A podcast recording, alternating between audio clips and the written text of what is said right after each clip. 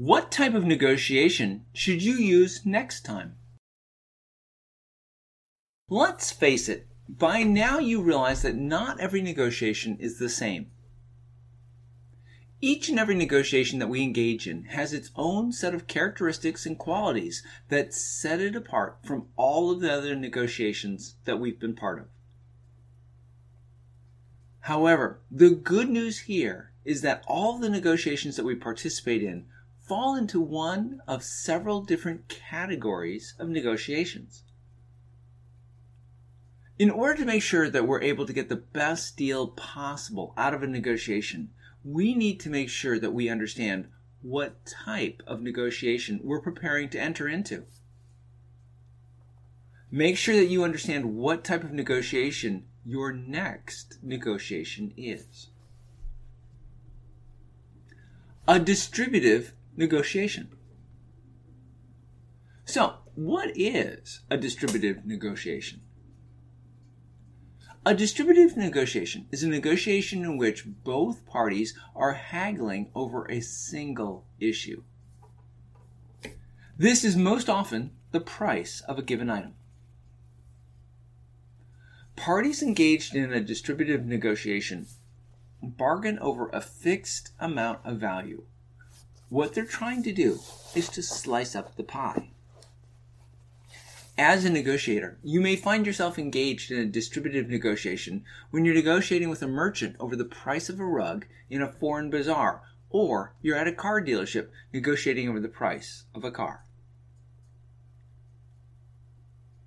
An integrative negotiation. When you're engaged in an integrative negotiation, there's more than one issue at stake, perhaps many issues. When multiple issues are available for discussion, if you were negotiating for a new job, there would be salary, benefits, and a start date. Negotiators have the potential to make trade offs across issues and create value in cases like this if you care little about a particular issue that the other side values more.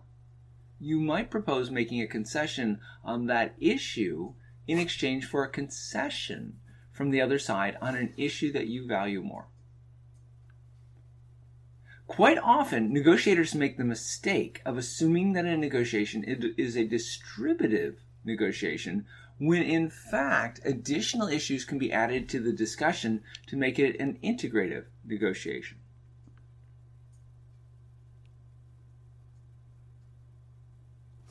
Team negotiations. You know that you're involved in a team negotiation when at least one of the parties is made up of more than one person. Most often in team negotiations, there are at least two teams involved and perhaps more.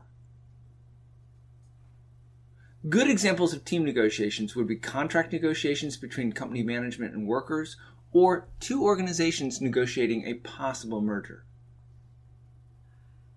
Negotiators will typically team up when they believe that their different talents, skills, and knowledge will make them stronger. Indeed, research has shown that when there's at least one team at the bargaining table, negotiators are likely to create more overall value. When setting up your negotiation team, it's wise to determine what role each person will play, plan your negotiating strategy in advance, and take frequent breaks during the negotiation to discuss how things are going and work out any disagreements that may emerge in private. Multi party negotiations.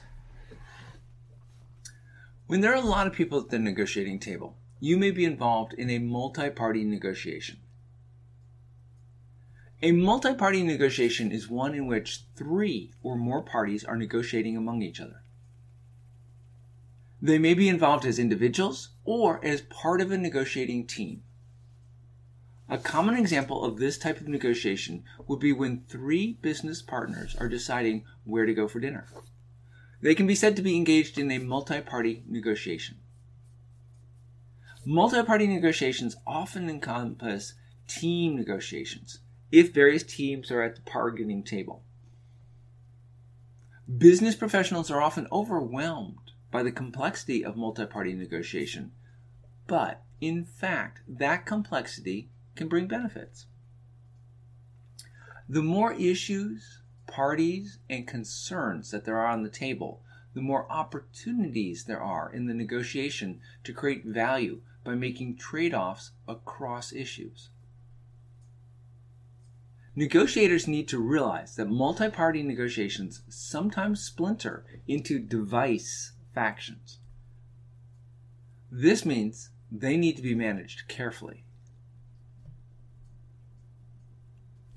Repeated negotiations versus one shot negotiations.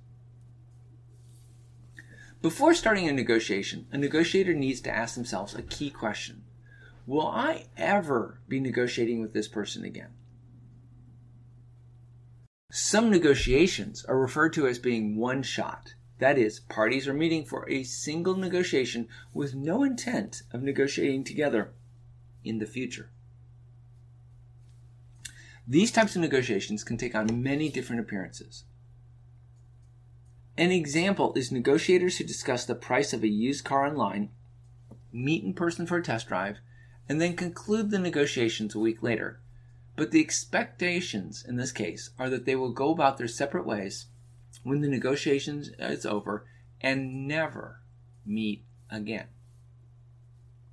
Negotiators need to understand that one shot negotiations often carry a risk of unethical behavior and hard bargaining if the parties believe that they will have no need to build a trusting relationship.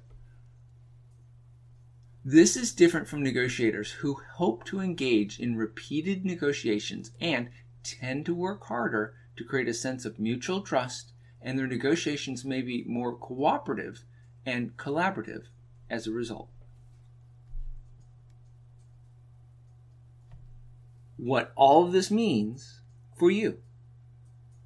The key to getting the deal that you want out of your next principal negotiation is to understand what kind of negotiation you're getting ready to participate in. It is true that every negotiation that we take part in is both unique and different. However, all negotiations fall into one of several different types of negotiations.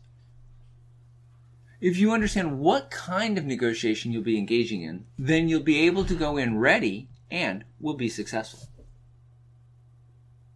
The simplest type of negotiation is a distributive negotiation. In these types of negotiations, there's only one issue that has to be resolved. Generally, it has to do with the price of the product. When there's multiple issues that are being negotiated, then you can consider yourself to be involved in an integrative negotiation. If one or more sides bring multiple negotiators to the table, then you're involved in a team negotiation. Things can get even more complicated if you have more than two teams show up to negotiate. This is called a multi party negotiation. Prior to starting a negotiation, you need to determine if you'll be negotiating with the other side again in the future or if this will be a one time thing. In the world of negotiating, knowledge is power.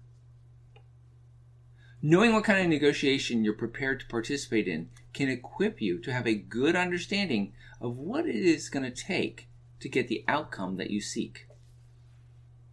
If we take the time to study who will be at the table negotiating with us, classify the negotiations, and then pick the negotiation styles and negotiating techniques that we want to use, we have a much better chance of reaching the deal that we want.